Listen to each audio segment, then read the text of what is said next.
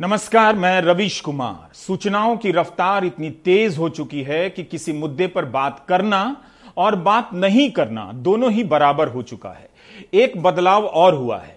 राज्य की सत्ता की तरफ़ से और उसकी खुशामद में ऐसी सूचनाएँ पैदा की जा रही हैं जो दरअसल सूचनाएँ हैं ही नहीं, जिनका काम ज़रूरी मुद्दों से जुड़ी सूचनाओं पर पर्दा डालना है। ठीक उसी तरह से जब ट्रंप अहमदाबाद आए तो सड़क के किनारे की बस्ती की गरीबी उन्हें ना दिख जाए, इसके लिए दीवार बना दी गई।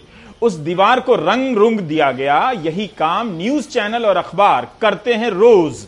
आपकी गरीबी, बेकारी स्वास्थ्य पर बात ना करके।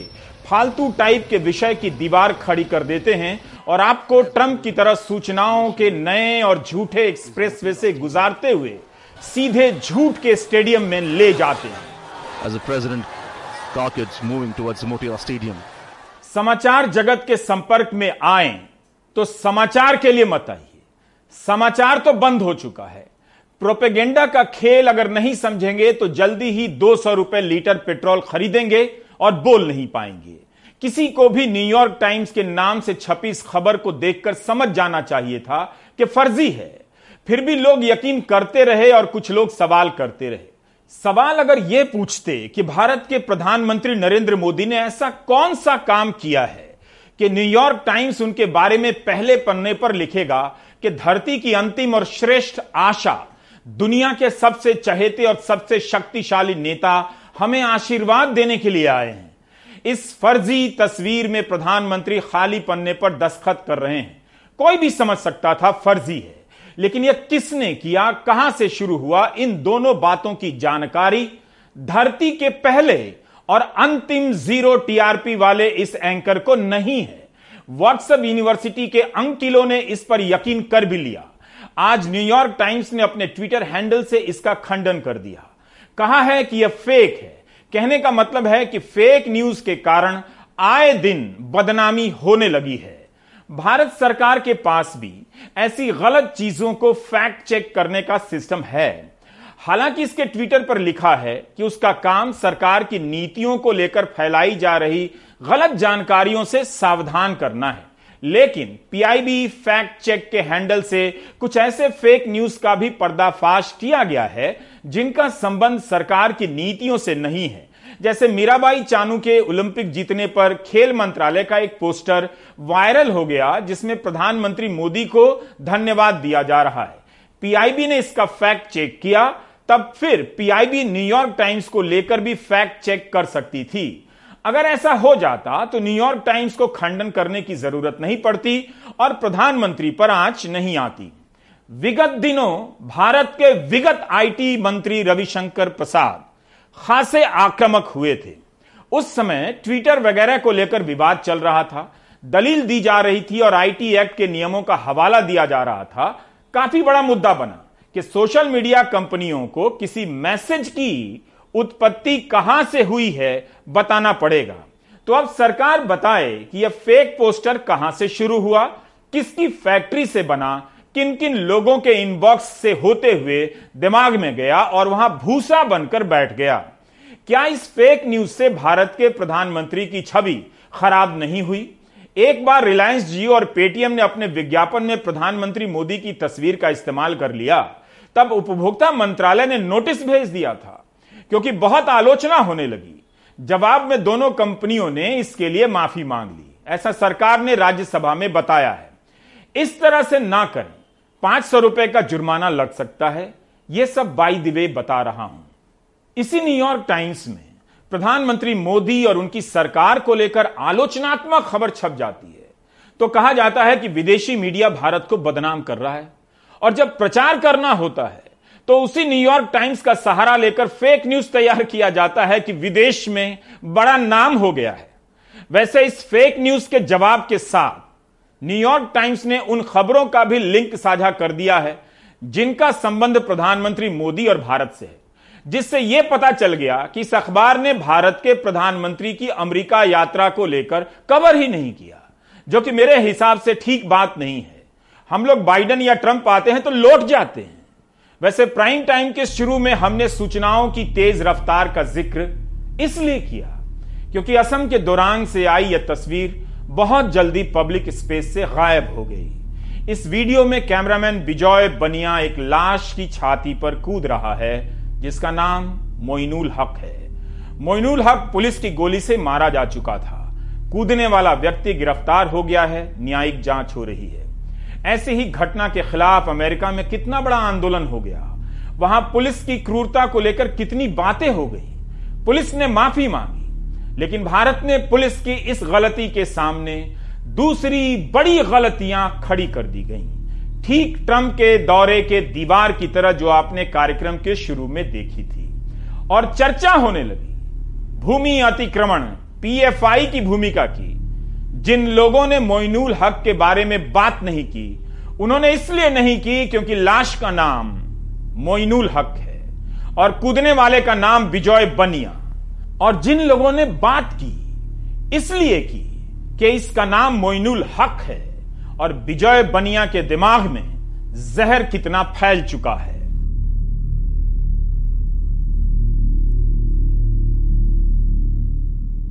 इस तरह बात से बात कैंसिल हो गई और जल्दी खत्म हो गई। जिन लोगों ने मोइनुल हक के बारे में बात नहीं की, वो चाहें तो कानपुर के मनीष गुप्ता की बात कर सकते हैं। असम के दोरांग की घटना को तमाम तरह के बयानों से निपटा दिया गया। लेकिन गोरखपुर गए मनीष गुप्ता के साथ पुलिस ने जो किया है, क्या उस पर भी बात नहीं होगी? ये जो बात नहीं हो रही है, किसे बचाने के लिए नहीं हो रही है? बात करेंगे तो आपको मोइनुल हक में मनीष गुप्ता दिखाई देंगे। मनीष गुप्ता में मोइनुल हक दिखाई देंगे। जिस पुलिस पर मनीष गुप्ता को मार देने का आरोप है उसी पुलिस की सुरक्षा में मनीष गुप्ता की लाश कानपुर उनके घर लाई गई है।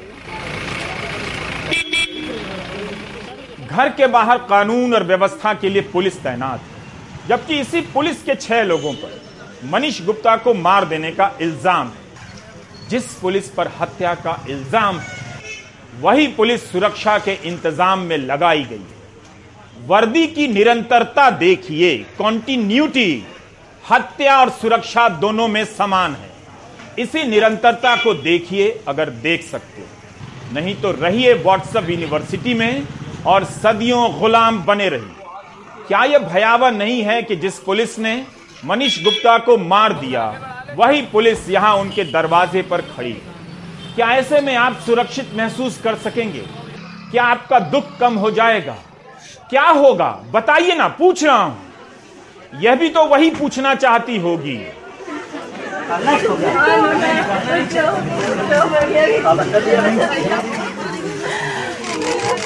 जो हुआ है उस पर मनीष की पत्नी को कैसे यकीन हो सकता है? जो व्यक्ति दोस्तों के साथ गोरखपुर गया, बिना किसी अपराध के पुलिस के हाथों मार दिया गया इस विपत्ति पर शर्मसार होने का नाटक मत कीजिए। सबको पता है मनीष गुप्ता को जो इंसाफ मिलेगा, वो इंसाफ नहीं होगा। इस साधारण से परिवार पर यह आपदा आई ही क्यों? गोरखपुर में इलाज की क्या व्यवस्था थी कि उन्हें नहीं बचाया जा सका? या इतना मारा गया कि बचाने की नौबत ही नहीं? मनीष की पत्नी मीनाक्षी पूछ रही हैं कि उनके पति का इलाज नहीं कराया गया। आप आप क्यों नहीं पूछ रहे हैं? मीनाक्षी ने बताया कि उनके पति ने फ़ोन कर बताया कि पुलिस उनके साथ मारपीट कर रही है। लेकिन बाद में जब उन्होंने पति को फ़ोन किया तो उनका फ़ोन नहीं उठा। भागे भागे कानपुर से गोरखपुर पहुँची। को न्याय मिल जाए, उनके जो मुजरिम हैं, जिन्होंने उनकी हत्या करी है, उनकी सिर्फ़ नौकरी ना हटे। उनको जो एक हत्यारे की प्रक्रिया सम्मा जो आम नागरिक होता है उसको जो दंड मिलता है, वही दंड चाहिए। सरकारी जो अधिकारी होते हैं, उनके दंड अलग होते हैं। आम आम लोगों के दंड अलग होते हैं। मुझे ये नहीं चाहिए। मुझे आम लोगों वाला ही दंड चाहिए। क्योंकि सरकारी में दंड कम होता है, आम में ज़्यादा होता है। मुझे ये पसंद नहीं है। मुझे आम नागरिक की तरह ही उन्हें दंड चाहिए, बल्कि अधिकारियों को ज़्यादा होना चाहिए। कि वो ड्यूटी पे होते समय ड्रिंक करी और मेरे पति को मारा है उन्होंने। हत्या कर दी वहीं पे इलाज तक नहीं कराया। कुछ भी नहीं एक ट्रीटमेंट करा देते तो शायद आज मेरा पति मेरे पास होता। क्योंकि वो डर गए थे धारा 307 न लग जाए राइट वो डर गए थे धारा 307 न लग जाए। क्योंकि उसमें लग गई तो गवाही मनीष दे देंगे। तब तो उनको गड़बड़ हो जाएगी तो उन्होंने हत्या ही कर दी। मोइनुल और मनीष इंसाफ किसी को नहीं मिलेगा। इंसाफ के मिलने का नाटक ज़रूर होगा। मनीष की मौत के बाद मीनाक्षी कितना असहाय महसूस कर रही होंगी। अपने होश में नहीं होंगी। लेकिन आज ही आज आज ग्यारह बजकर पैंतीस मिनट पर यूपी के मुख्यमंत्री ट्वीट करते हैं कि सशक्त नारी, समर्थ प्रदेश, मातृशक्ति के सर्वांगीण उन्नयन हेतु प्रतिबद्ध आपकी सरकार। मिशन शक्ति फ़ेज़ थ्री, निर्भया एक पहल। यह घटना सामान्य है, न अपवाद है। भारत के चीफ जस्टिस ने हाल ही में तो कहा था कि पुलिस से मानवाधिकार और शारीरिक संप्रभुता को सबसे बड़ा खतरा थानों में है। मतलब शरीर को कोई छू नहीं सकता, लेकिन आप पुलिस के रहते इस शरीर के सुरक्षित होने का भरोसा नहीं कर सकते। सरल हिंदी में पुलिस तोड़ देती है। The threat to human rights and bodily integrity are the highest in police stations. Custodial torture and other police atrocities are problems which still prevail in our society. Chief justice के इस बात का क्या असर हुआ क्या किसी की बात का किसी पर कोई असर नहीं हो रहा है मुश्किल से इस बात के दो महीने हुए हैं गोरखपुर मुख्यमंत्री योगी आदित्यनाथ का क्षेत्र है उनके क्षेत्र की पुलिस भी आदर्श नहीं है तो फिर कहाँ की होगी?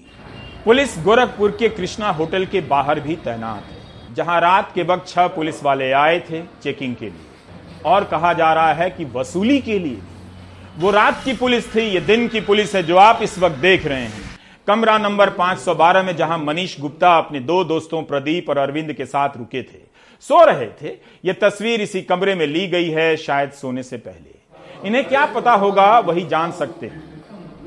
जिन्होंने पुलिस की यातना को भोगा है, जिनके परिवार के लोग बिना किसी सवाल जवाब के पुलिस के हाथों एनकाउंटर कर दिए कश्मीर और पूर्वोत्तर से लेकर कहाँ कहाँ नहीं पुलिस की यातना की ऐसी कहानियाँ इस देश में बिखरी पड़ी लेकिन आपने अपनी कल्पनाओं में उस यातना की कोई तस्वीर नहीं बनने दी। कमरे में उस हिंसा के निशान मौजूद हैं। उस रात किसे पता होगा कि चेकिंग के नाम पर सोते से उठाकर पुलिस मनीष को मार देगी। साढ़े बारह बजे डोर बजी, डोरबेल बजी तो गुप्ता जी और प्रदीप जी सोए हुए थे, मैंने गेट खोला। तो वहाँ पे पाँच सात पुलिस वाले और होटल पे जो रिसेप्शन पे लड़का था, नाम नहीं पता है उसका, वो अंदर बढ़े तो बोले कि भाई, क्या नाम है अपना वो दिखाओ आईडी वाईडी दिखाओ, कहाँ के रहने वाले वगैरह वगैरह। इस तरह से मैं सर, ठीक है आईडी वाईडी दिखा देंगे आईडी दिखाई मैंने अपनी दिखा दी, भाई की दिखा दी, क्योंकि भाई सोया हुआ था तो मैंने कि यार, इसको लेके डिस्टर्ब करना।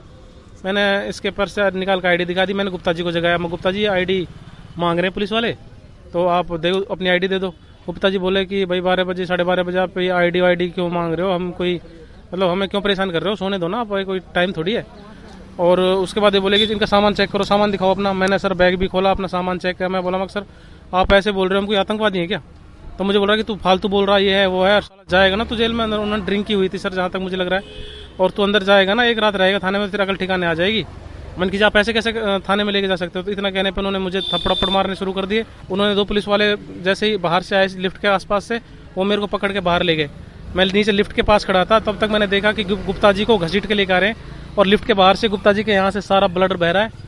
उन्होंने अपनी पीसीआर में गुप्ता जी को डाला, पीछे मुझे बैठाया। कमाल खान ने अपनी रिपोर्ट में लिखा है कि गोरखपुर के एसएसपी विपिन टाडा ने अफसोस जताने के बजाय मनीष के दोस्तों की ही जाँच की बात कह दी। जब मामला सामने आया तब जाकर छह पुलिस वाले निलंबित हुए और प्राथमिकी दर्ज हुई। तीन पुलिस वालों के नाम हैं जगत नारायण सिंह अक्षय कुमार मिश्रा और राहुल यादव।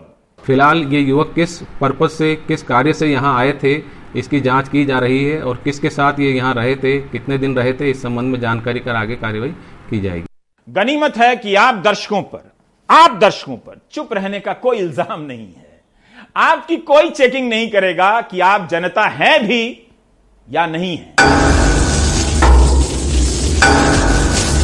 जिन्हें मोइनुल हक नहीं दिख रहा है, उन्हें मनीष गुप्ता दिख सकता है। जिन्हें मनीष गुप्ता नहीं दिख रहा है, वे मोइनुल हक को देख सकते हैं। जिन्हें कुछ नहीं देखना है, उन्हें कुछ भी नहीं दिख सकता।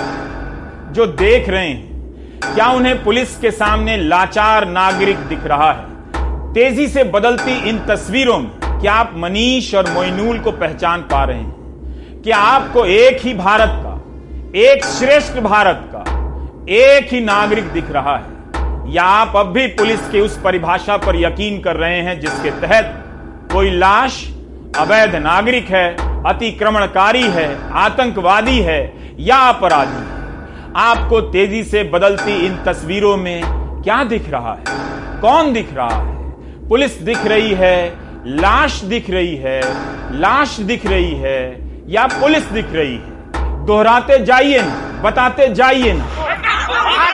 आपके देखते, नहीं देखते, विजय बनिया सीन में आ गया है। दौड़ता हुआ आ रहा है, लाश पर कूद रहा है, फिर दौड़ कर आता है और लाश पर कूद जाता है। क्या आपको अब दिखा? सहिष्णु, उदार लोगों को दिखा?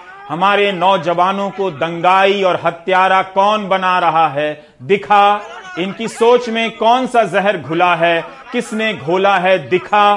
सांप्रदायिकता इंसान को मानव बम में बदल देती है और नागरिकता का बोध खत्म कर देती है। दिखा।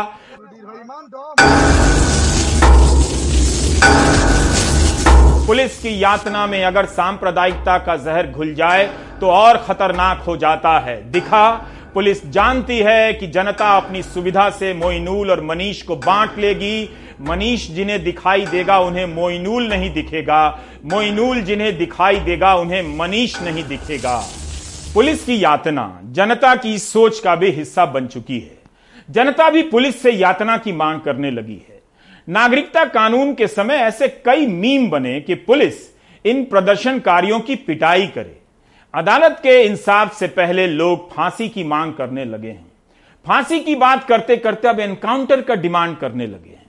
2019 में हैदराबाद एनकाउंटर के बाद, हाल ही में तेलंगाना के श्रम मंत्री मल्ला रेड्डी बलात्कार के एक मामले में आरोपी के एनकाउंटर की गारंटी देने लगे।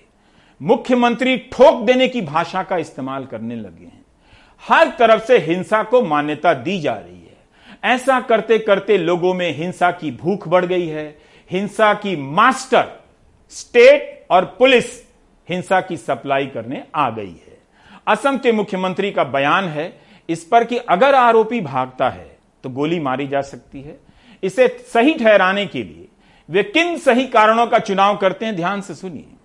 तो समझ में आएगा कि क्यों आप न मनीष के लिए बोल पा रहे हैं ना मोइनूल के लिए बोल पाएँगे। थानों के जो प्रभारी होते हैं, उनके साथ एक बैठक में असम के मुख्यमंत्री हिमांता बिस्वा शर्मा कहते हैं कि अगर कोई आरोपी सर्विस गन लेकर भागता है या सामान्य रूप से भागता है और वह बलात्कारी है तो ऐसे आरोपी के पाँव में गोली मारी जा सकती है, लेकिन छाती में गोली नहीं मारनी चाहिए। सात जुलाई के अखबार में यह खबर छपी है। क्या किसी को यह एहसास है कि असम के मुख्यमंत्री का यह सुझाव पुलिस का आदेश बन सकता है और इसके नतीजे कितने खतरनाक हो सकते हैं। क्या पुलिस को इस तरह की छूट मिलनी चाहिए? क्या उसके भीतर पावर का इतना नशा होना चाहिए कि कोई नागरिक जरा सा सवाल कर दे तो मारते मारते उसे मार ही दे? ये जवाब आप मुझे मत दीजिए। आप मीनाक्षी जी को जवाब दीजिए। क्या उनके पति मनीष गुप्ता के साथ जो हुआ, वैसा करने की छूट पुलिस को दी जा सकती है? क्या किसी भी पुलिस को किसी के खिलाफ ऐसा करने की छूट दी जा सकती है? क्या यह पहली घटना है? क्या यह अंतिम घटना है? उन्हें जवाब दीजिए। एक फ़िल्म आई थी, मसान, बनारस के एक जोड़े पर बनी थी। उसका एक सीन है। होटल में पुलिस की रेड से लड़का, लड़की दोनों घबरा जाते हैं। लड़का गुसल खाने में खुदकुशी कर लेता है। पुलिस वाला लड़की को महीनों पाँच लाख रुपए के लिए ब्लैकमेल करता है। पैसे ले लेता है। अब एक सवाल जिससे मैं भी टकराता रहता हूँ।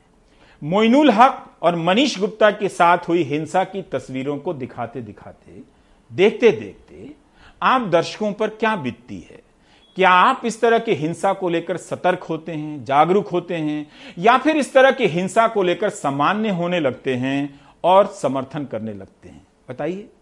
यह ख्याल इसलिए आया कि नफरत की बुनियाद पर यहूदियों के खिलाफ जो नरसंहार हुआ, उसके एक एक पहलू का गंभीर अध्ययन किया जा चुका है। दुनिया के कई देशों और खासकर अमेरिका में यह सोचकर इसकी आलोचनात्मक तालीम दी गई कि लोग नरसंहार को लेकर सतर्क होंगे और हिंसा का कभी समर्थन नहीं करेंगे। मगर इसका असर उल्टा ही हुआ। लोग लतीफे बनाने लगे और कार्टून बनाने लगे हैं। होलोकॉस्ट के स्कॉलर हैं एल्विन एच रोजनफील्ड। उनकी किताब है the end of the Holocaust. इसमें बताया गया है कि होलोकॉस्ट के अध्ययन और अध्यापन से लोगों ने जिस हिंसा को समझना शुरू किया था, उस समझ की यात्रा का अंत हो चुका है। इस पर कई तरह की किताबें आ चुकी हैं।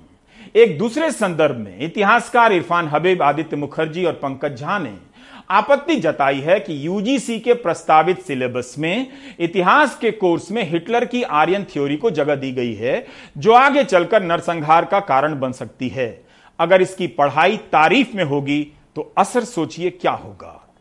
यह खबर टेलीग्राफ में छपी है। भारत में ही कई लोग हिटलर की तस्वीर व्हाट्सएप की डीपी में लगाते हैं। गांधी जी के हत्यारे गोडसे को पूजने लगते हैं।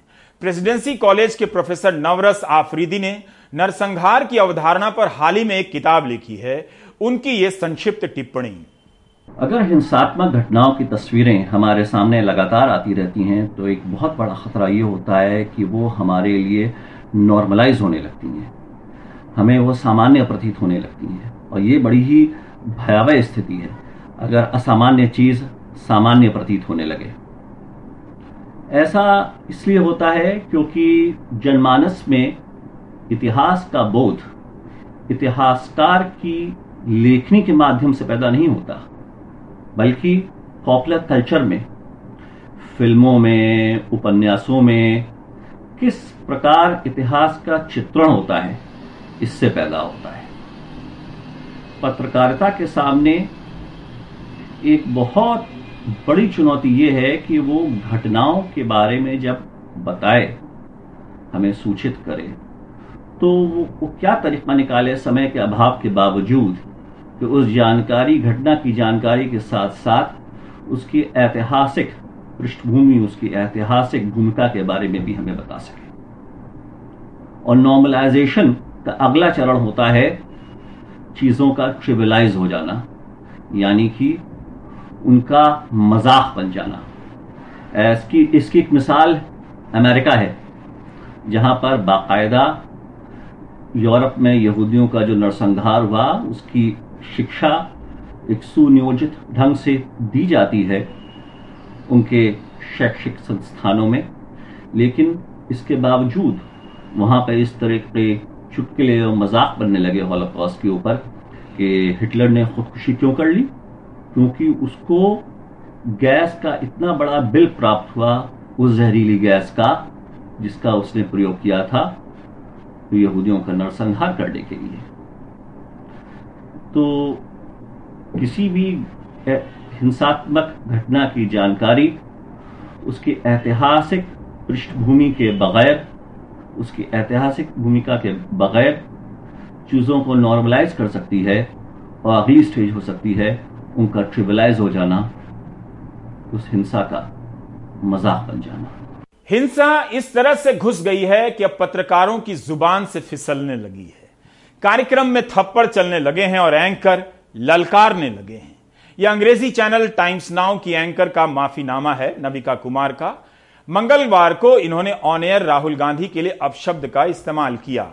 अंग्रेज़ी में इसे गाली के रूप में इस्तेमाल किया जाता है। बाद में इसके लिए उन्होंने माफ़ी मांग ली और उस वक्त भी। उनके बयान का सार यह है कि पंजाब के राजनीतिक संकट के संदर्भ में चल रही चर्चा के प्रवाह में प्रवाह में ऐसी चूक हो गई। इस बात के लिए तत्काल माफ़ी मांग ली गई थी। कांग्रेस ने इस पर आपत्ति जताई है और प्रदर्शन किया है। आप देखेंगे कि इस तरह की हिंसा विपक्ष को लेकर भरी जा रही है। रोज एंकर की ज़ुबान यूँ ही नहीं फिसली। एक बार फिसल जाने से पहले विपक्ष को लेकर एंकरों की रोज की भाषा देखिए। वो भाषा भी कम अमर्यादित नहीं है। गोदी मीडिया में साहस नहीं है। कि सरकार से दो सवाल पूछ ले, लेकिन हर दिन विपक्ष को लेकर आपके दिमाग में जहर भर रहा है। उसके असर में आप विपक्ष से नफरत करने लगते हैं और अपने भीतर का विपक्ष मारने लग जाते हैं। विपक्ष आपके भीतर मारा गया है, मरा हुआ है, लेकिन आप बाहर झाँक रहे होते हैं कि विपक्ष दिखाई नहीं देता है। प्राइम टाइम देखा कीजिए 20 साल बाद अफसोस करने के लिए कि आप देखते तो रहे, लेकिन देखते ही रहे। ब्रेक ले लीजिए।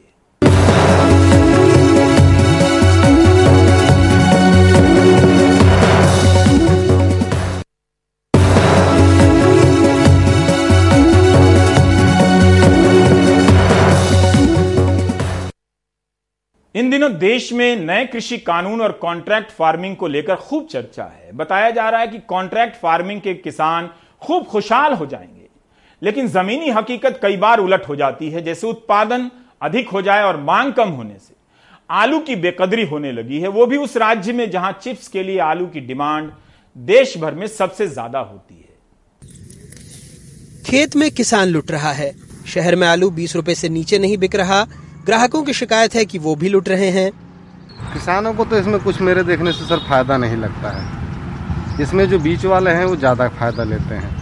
सब्ज़ियाँ इतनी महँगी हो रही हो रही है कि इंसान ना ले पा रहे ना खा पा रहे। डायरेक्ट किसानों से जाके ले रहे होंगे उनको तो सस्ता ही पड़ रहा होगा लेकिन जो हम तक पहुँचता है वो काफ़ी महँगा हो जाता है। मेहनत उनकी है सब कुछ उनका है। लेकिन जो बीच में जो खरीद रहे हैं उनको तो उनको फ़ायदा है। अब एक गणित समझिए। गाँव में इसे उगाने वाला किसान एक हेक्टेयर में आलू लगाने पर खाद, बीज, बुआई, कीटनाशक, आलू निकालने पर लगभग सत्तर हज़ार रूपए खर्च करता है। एक हेक्टेयर में 300 क्विंटल के करीब आलू होता है। हालात ये हैं कि उसे औसत भाव आजकल दो रुपए किलो मिल रहे हैं, यानी लगभग साठ हज़ार रूपए। इस सीधे गणित से भी उसे एक हेक्टेयर में दस हज़ार रूपए का नुकसान हो रहा है। कोल्ड स्टोरेज में आलू रखने का किराया ही दो से ढाई रूपए प्रति किलो पड़ता है। हालात को समझने हमारे साथी देवास से अरविंद चौक से चांदना गाँव पहुँचे। कोल्ड स्टोरेज में झांका जहाँ बोरियों में आलू भरा पड़ा है, फिर किसानों से बात की, सुनिए। एक बीघे में साढ़े सात, आठ क्विंटल आलू गिरता है, जो हम लाए थे। सैंतीस रुपये अड़तीस रुपये किलो खरीद के लाए थे, और आज उसका भाव मिल रहा है ढाई तीन रुपये किलो। बहुत बड़ा घाटा कोई कुछ मिला ही नहीं, घाटा पूरा घाटा। जेब से लग गया ना, और आपके सामने मैंने बात करी, तीन रुपये किलो से ऊपर गया ही नहीं, और जो छोटे आलू थे गुल्ला टाइप। उसका तो बोलने उनने बोला चाहिए नहीं भैया लेंगे नहीं हमें। डेढ़ सौ रुपये से लेके पौने सौ रुपये खर्चा आता है कट्टे का पचास किलो का। अब जोड़ लो अब मेरे कम से कम तीन चार सौ कट्टे रखे। हैं कितना खर्चा है? अब वो जितने में बेचूँगा इतने कोल्ड स्टोर में पूरे पूरे चले जाएँगे पैसे। वो बाहर निकासी नहीं है इसलिए नहीं मिल रहे। दो से ढाई रुपए तीन रुपए तक है तो वो तो घाटा ही है उसमें तो। जो आलू चिप्स बनती थी वो चिप्स चिप्स वाले नहीं ले रहे। क्या बोल रहे हैं वो? मना कर रहे चिप्स नहीं बन रही है। लाल हो रही है उसे हो रही है। क्या हो रही है? लाल हो रही है चिप्स बोले हमारी। चिप्स लाल हो रही है। हाँ। क्या बोलूँ क्या गणित है इनका यार? व्यापारी उनका यार। क्या कर सकता है किसान बेचारा? अब वो जो बोल रहे व्यापारी कैसा माल तो हो गया ऐसा। फिर क्या करेंगे आप इस माल वो बाहर निकाल देंगे। बाहर फेंक देंगे और क्या हो? शाजापुर ज़िले में भी हमारे साथी सुनील अयोध्या कोल्ड स्टोरेज पहुँचे। बाहर रेट कार्ड चिपका था। शाजापुर में भी बड़े पैमाने पर आलू की खेती होती है लेकिन किसान परेशान है। पहले लागत नहीं मिली तो आलू कोल्ड स्टोरेज में रख दिया, अब तो स्टोरेज का खर्चा तक नहीं मिल रहा। मंडी में अगर आलू ले जाएँगे हम तो दो, तीन रुपए किलो, चार रुपए किलो बिक रहा है, तीन रुपए स्टोर वाले को भाड़ा देना है। मंडी ले जाने का एक रुपये का खर्चा, हम कुछ भी लेके नहीं आ रहे हैं। इसलिए स्टोर की तरफ़ हम जा ही नहीं रहे हैं कि वहीं पड़ा रहने दो, जो होगा हो जाएगा, या तो स्टोर वाला बेच खाएगा, या हमको कम से कम भाड़ा तो नहीं देना पड़ेगा। पर किसानों की बहुत बुरी हालत है आलू आलू उत्पादकों की। कोल्ड में ये हालत है कि व्यापारी नहीं मिल रहे लेने वाले और मिल रहे हैं तो केवल स्टोर भाड़ा दे रहे हैं। राव में हमारे साथी आसिफ ने देखा कि हज़ारों टन आलू कोल्ड स्टोरेज में ही पड़ा है। खुद कोल्ड स्टोरेज संचालक भी मान रहे हैं कि किसानों को नुकसान हुआ है। दो साल से लॉकडाउन जी। उसके कारण से मार्केट में उठाव नहीं है। स्कूल कॉलेज फैक्ट्रियाँ सब बंद है। चिप्स की डिमांड नहीं किसानों को उस कारण से खूब नुकसान हुआ सर इसका भाव बारह रुपए का आलू उनका खेत में जो बिक रहा था दस से बारह रुपए में। स्टोर का खर्चा आ जाता है उसमें तीन रुपए से चार रुपए। उसके बाद में आज पाँच रुपए छह रुपए की पोजीशन है वैसे लगता है इन किसानों के लिए सरकार ने बड़े सपने देखे हैं। मंत्री जी कह रहे हैं किसान फैक्ट्री में आलू क्यों बेच रहे हैं? खुद फैक्ट्री लगा लें। उच्चतम खुदरा मूल्य पानी की बोतल की एमआरपी है लेकिन दूध की एमआरपी नहीं। तो ये हम कर रहे हैं मोदी जी के नेतृत्व में शिवराज जी के नेतृत्व में और इसलिए किसान की खेती अब लाभ का धंधा मेरा सवाल बड़ा पॉइंटेड है कि मालवा निमाड़ के किसानों को जो आलू को दो रुपए बेच रहे हैं खास करके चिप्स की इंडस्ट्री में क्या उनके लिए भी कुछ कर रहे हैं आप? उनके लिए हम कह रहे हैं कि क्यों बेच रहे चिप्स की फैक्ट्री में? खुद चिप्स की फैक्ट्री लगाओ। हम पैसे दे रहे हैं हम अनुदान दे रहे हैं हम सब्सिडी दे रहे हैं। मालवा निमाड़ में एलआर किस्म का आलू होता है जिसमें शुगर कम होने की वजह से चिप्स बनाने में इसकी डिमांड सबसे ज़्यादा है। इस बार 10 लाख मीट्रिक टन आलू का उत्पादन हो गया, लेकिन चिप्स कंपनियों ने प्रोडक्शन रोक दिया, जिसकी वजह से मध्य प्रदेश के 150 कोल्ड स्टोरेज में लगभग 70 फ़ीसद आलू पड़ा हुआ है और जिसका खरीदार कोई नहीं। मध्य प्रदेश देश का पांचवा सबसे बड़ा आलू उत्पादक राज्य है, जहाँ पर आलू की 14 से ज़्यादा किस्में होती हैं। पिछले साल कीमत बढ़ी तो सरकार ने भूटान से आलू आयात कर दिया और किसानों ने अपना माल कोल्ड स्टोरेज में रख दिया। इस बार कीमतें धड़ाम हो गईं तो भी माल कोल्ड स्टोरेज में रहने को ही मजबूर है। कुल मिलाकर किसानों के लिए, खासकर आलू के किसानों के लिए इस बार इंतज़ार का फल मीठा नहीं रहा। भोपाल से कैमरा पर्सन रिजवान खान के साथ अनुराग द्वारी एनडीटीवी इंडिया। आप देख रहे थे प्राइम टाइम। नमस्कार।